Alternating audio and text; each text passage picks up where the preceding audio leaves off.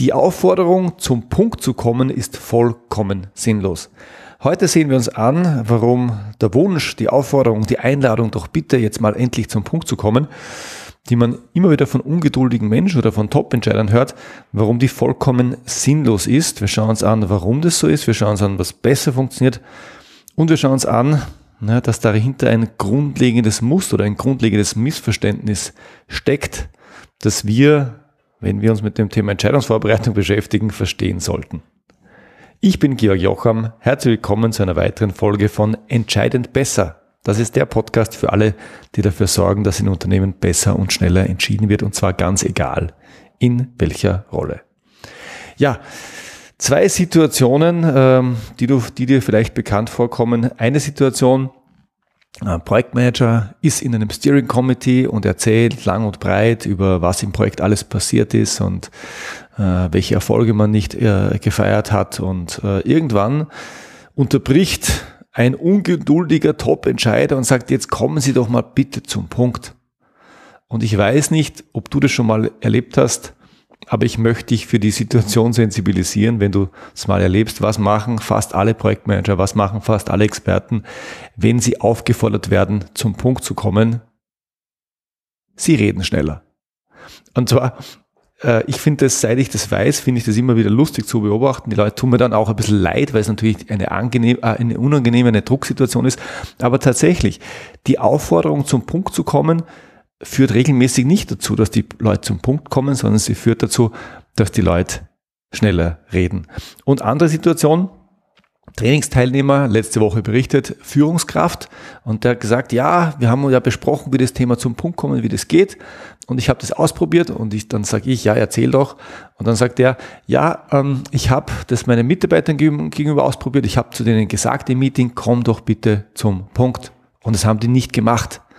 Und ich habe mir gedacht, okay, da gab es wohl ein Missverständnis, weil die Aufforderung zum Punkt zu kommen, an äh, einen Mitarbeiter zu richten, auch eine Führungskraft, wenn ich ein Top-Entscheider bin, ist vollkommen sinnlos. Genauso gut könnte ich von denen verlangen, ja, lass dir bitte Flügel wachsen und dreh eine Runde ums Haus.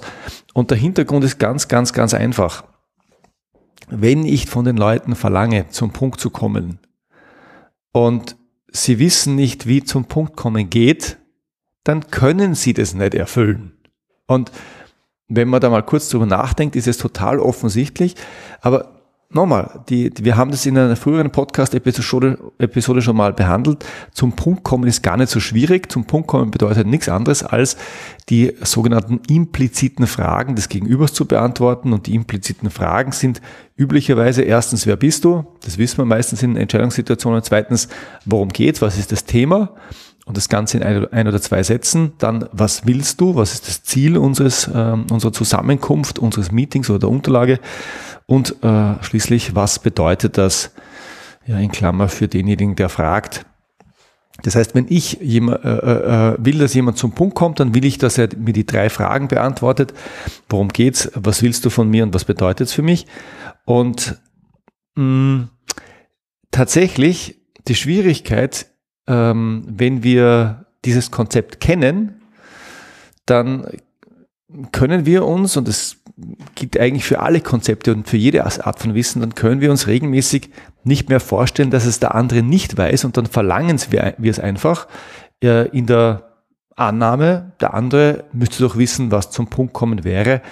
Und die Alternative ist tatsächlich relativ einfach. Wenn du, wenn du weißt, wie zum Punkt kommen geht, weil du zum Beispiel bei uns ein Training gemacht hast oder weil du regelmäßig diesen Podcast hörst, dann, und du willst, dass dein Gegenüber zum Punkt kommt, das heißt, du bist Führungskraft oder Entscheider und darf, darfst ungeduldig sein und äh, es entspricht auch deiner Rolle, dann äh, bitte die Leute nicht zum Punkt zu kommen, sondern stell ihnen genau die Fragen, nämlich stell die Frage, worum geht's? Und stell sie ihnen so lange, bis sie in der Lage sind, sie, es dir in ein oder zwei Sätzen zu erklären. Dann frag sie, was sie wollen, was das Ziel ist, was sie von dir brauchen.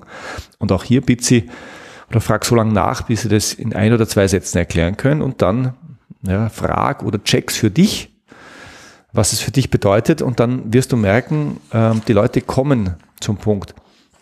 Und der Hintergrund dessen ist, und also der Hintergrund, warum das so schlecht funktioniert, warum es regelmäßig passiert, dass wir von anderen Menschen etwas verlangen, das wir wissen, aber die anderen nicht, oder das wir beurteilen können, aber, die anderen nicht, ist der sogenannte Curse of Knowledge oder Fluch des Wissens, manchmal auch bezeichnet als Curse of Expertise oder Fluch der Expertise. Und das ist ein, ja, ein, ein sogenannter, ähm, eine psychologische Verzerrung nennt man so etwas, ein uh, Psychological Bias. Und äh, das anschaulichste Experiment, das habe ich, glaube ich, auch im Podcast schon, Podcast schon mal erzählt. Das anschaulichste Exper Experiment äh, hat dazu eine gewisse Elizabeth Newton ähm, in Stanford gemacht in den 90er Jahren und die hat ihren Trainingsteilnehmern gesagt, also hat die aufgeteilt äh, und hat den Studierenden dann gesagt, ja, ihr überlegt euch eine Melodie und dann äh, klopft ihr den Rhythmus dieser Melodie einer anderen Person vor. Und zwar nehmt ihr bitte ein bekanntes Weihnachtslied oder Geburtstagslied oder äh, was auch immer, ein sehr bekanntes Lied. Und dann haben die den äh, Rhythmus vorgeklopft und dann hat sie ähm, davor die Leute gefragt, was glaubst du denn, wie groß ist denn die Wahrscheinlichkeit, dass dein Gegenüber dieses, ja, Happy Birthday oder Merry Christmas, so viele Lieder gibt es ja gar, da gar nicht erkennen kann. Und die Leute haben zu 50 Prozent gesagt, ja, die erkennen das. Und äh, die tatsächliche Erkennquote lag, glaube ich, nicht bei 50 Prozent, sondern wenn ich es richtig im Kopf habe, bei 2,5 Prozent, also um den Faktor 20 niedriger. Und warum ist es so? Naja, wenn wir eine Melodie im Kopf haben und wir klopfen dazu den Rhythmus, dann können wir uns in dem Moment wenn wir diesen Rhythmus jetzt uns selber klopfen hören und im Kopf ja die Melodie bei uns mitläuft, den Gedanken, dann können wir uns nicht mehr gut vorstellen, dass der andere das nicht hört. Und wenn ich das so erzähle, dann, dann, dann denkst du vielleicht, na, warum nicht? Ich lade dich ein, probier, probier's aus. Wenn du jetzt ähm, äh, ein Weihnachtslied hernimmst, ja, wie zum Beispiel Merry Christmas ähm, oder Jingle Bells oder, oder ist ja vollkommen egal, ähm, dann und, und, und du summst es mal dir vor und dann gehst du äh, zu deinem Gegenüber im Job oder privat und, und, und, und klopfst den Takt vor und, und, und du überlegst, erkennt er das, dann wirst du das Gefühl haben, der muss es doch erkennen. Und wenn es den, dein Gegenüber mit dir macht, dann merkst du, du erkennst gar nichts. Das heißt, die Wahrscheinlichkeit, dass du das ähm, errätst, ist sehr, sehr gering. Und jetzt könnte man natürlich an der Stelle sagen, okay, Stelle sagen, okay, haben wir verstanden. Das heißt, wir fragen in Zukunft unsere Mitarbeiter nicht mehr darum, danach zum Punkt zu kommen, weil die wissen nicht, wie es geht und wir müssen ihnen die Fragen stellen, um quasi das Ergebnis zu kriegen. Aber das Thema, das Problem liegt ja tiefer. Ja, und äh, tatsächlich diesen, diesen, diesen Curse of Knowledge, diesen Fluch des Wissens, mh, hm, den kennen viele sehr gute Entscheidungsvorbereiter. Und wenn sie ihn nicht kennen, dann handeln sie wenigstens dagegen. Weil was machen Menschen, die gut drin sind, Entscheidungen vorzubereiten? Naja, sie kommen nicht einfach mit den Informationen, von denen sie glauben, dass man sie braucht, ähm, um die Entscheidung gut treffen zu können, sondern sie wechseln die Perspektive und fragen sich, wie viel zu dem Thema weiß denn mein Gegenüber? Wo muss ich denn beginnen, wo muss ich mit meinen Erklärungen zu beginnen, um den anderen abzuholen? Und äh, tatsächlich, wenn du Experte, wenn du Expertin bist, dann ist es gar nicht so leicht zu verstehen, was der andere weiß und was der andere nicht weiß. Ich habe zu, äh, zum Beispiel kürzlich gesprochen mit einem Leiter einer Controlling-Abteilung und der konnte sich nicht vorstellen, dass ein durchschnittlicher Geschäftsführer nicht haargenau weiß, ähm, wie Abschreibungen funktionieren, und was eine Rechnungsabgrenzung ist. So, der durchschnittliche Geschäftsführer hat das Thema gehört, hat sich damit beschäftigt, aber er macht es nicht regelmäßig. Das heißt, wenn jemand den Begriff hört, dann ist nicht die, die, die sofortige Reaktion, ich weiß, was das ist, sondern es macht auch bei so, so einfachen betriebswirtschaftlichen Begriffen, die für einen Leiter Controlling total selbstverständlich sind, durchaus Sinn, einen Schritt zurückzugehen und das in einem Halbsatz zu erklären.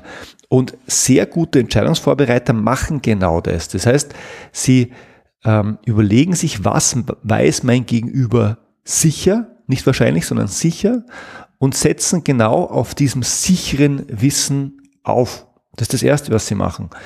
Das Zweite, was sie machen, ähm, sie sind sehr streng gegenüber den eigenen Erklärungen.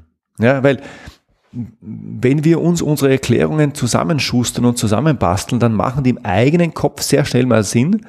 Ähm, und ich, ich, ich merke das immer ganz gut, wenn ich mit meinen äh, Kindern Mathematik lerne. Also bei uns in der Familie bin ich für Mathematik und ein bisschen die logischen Fächer zuständig.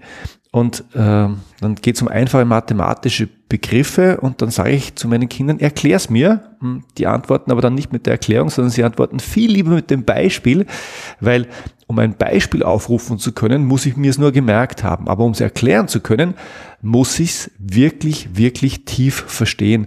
Und wen ich an der Stelle gern zitiere, ist Richard Feynman, äh, Nobelpreisträger für Physik, äh, schon einige Jahre tot.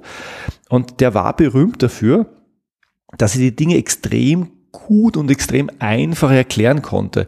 Und der hat sich aber mit Themen beschäftigt, die nicht einfach zu erklären sind. Wir sprechen über Stringtheorie und über Quantenphysik, also ungefähr das am schwierigsten zu erklären, was man sich vorstellen kann. Und Richard Feynman hat mal gesagt oder hat den Spruch geprägt, if you can't explain something in simple terms, you don't understand it. Also wenn du es nicht in einfachen Begriffen erklären kannst, dann hast du es nicht wirklich verstanden. Und das ist, wenn man jetzt das als Maßstab nimmt, hast du es verstanden oder nicht, dann ist das tatsächlich eine ziemlich, ziemlich harte Anforderung. Und wenn man die Leute mal darum bittet, es einen Sachverhalt in einfachen Worten zu erklären, da muss man ganz ehrlich sagen, die meisten Menschen haben erstaunlich wenig wirklich verstanden. Und gute Entscheidungsvorbereiter sind aber zu sich selbst genauso streng und setzen genau diesen Maßstab an sich selbst. Warum? Weil sie damit sicher sein können, sie haben so gut verstanden, ja, dass, äh, dass sie es von jeder Ecke her herleiten und erklären können. Und es gibt noch was Spannendes und das, das, äh, darauf kannst du mal achten, wenn du mit Freunden oder mit deinen Kindern ein Brettspiel spielst. Gute Entscheidungsvorbereiter, und das äh, haben sie gemeinsam mit auch guten Trainern, ähm, spielen ein Spiel besonders gut und das ist Activity. Und du kennst vielleicht Activity, da geht es darum, ähm, ähm, auf äh, einen Begriff entweder pantomimisch oder zeichnerisch oder erklärend ähm, den anderen herzuleiten und, und nahezubringen und du darfst aber das, das, das Ding nicht selber zeichnen, du darfst es nicht selber in der Erklärung verwenden und der andere muss draufkommen und wenn du das schnell machst, bist du gut. Also ich weiß nicht, ob ich jetzt gerade Activity gut erklärt habe, aber tatsächlich, damit du gut in Activity bist, und ich nehme jetzt mal nur den, den, die, eine Kategorie, wo es darum geht, einen Begriff zu erklären. Das heißt, du musst Gartenzaun erklären, darfst aber weder den Begriff Garten verwenden, noch darfst du den Begriff Zaun verwenden. Ja, da geht's genau drum, sich vorzustellen, was weiß der andere, was weiß er nicht und schnell eine, äh, schnell zu verstehen, was eine gemeinsame Basis ist. Das heißt, wenn du, wenn du, jetzt machen wir ein konkretes Beispiel, wenn du, wenn du einen Garten erklären willst, dann kannst du sagen, ja, das ist eine, ein, ein Garten, das ist eine Wiese, die vor meinem Haus ist. Ich könnte aber auch sagen, das ist eine grüne Fläche. Welche von den beiden Erklärungsmustern ist besser? Naja, eine Wiese vor meinem Haus ist viel, viel besser, weil eine grüne Fläche kann ganz, ganz vieles sein. Und jetzt wieder Curse of Knowledge. Ja, wenn du schon den Begriff Ras, äh, Garten im Begriff hast und sagst, es ist eine grüne Fläche, dann wirst du natürlich drauf kommen, dass ich da vielleicht den Garten gemeint habe.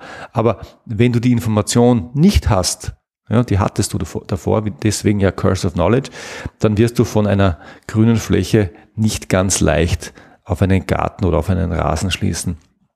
Also gute Activity-Spieler, sie können sich sehr gut vorstellen, was die gemeinsame Basis ist. Sie können diese auch in sehr, sehr wenigen Worten beschreiben und sie sind dann in der Lage, von dieser gemeinsamen Basis rasch und mit wieder mit wenigen Worten zum Neuen, zum Unbekannten, zum zu Vermittelnden hinzuleiten.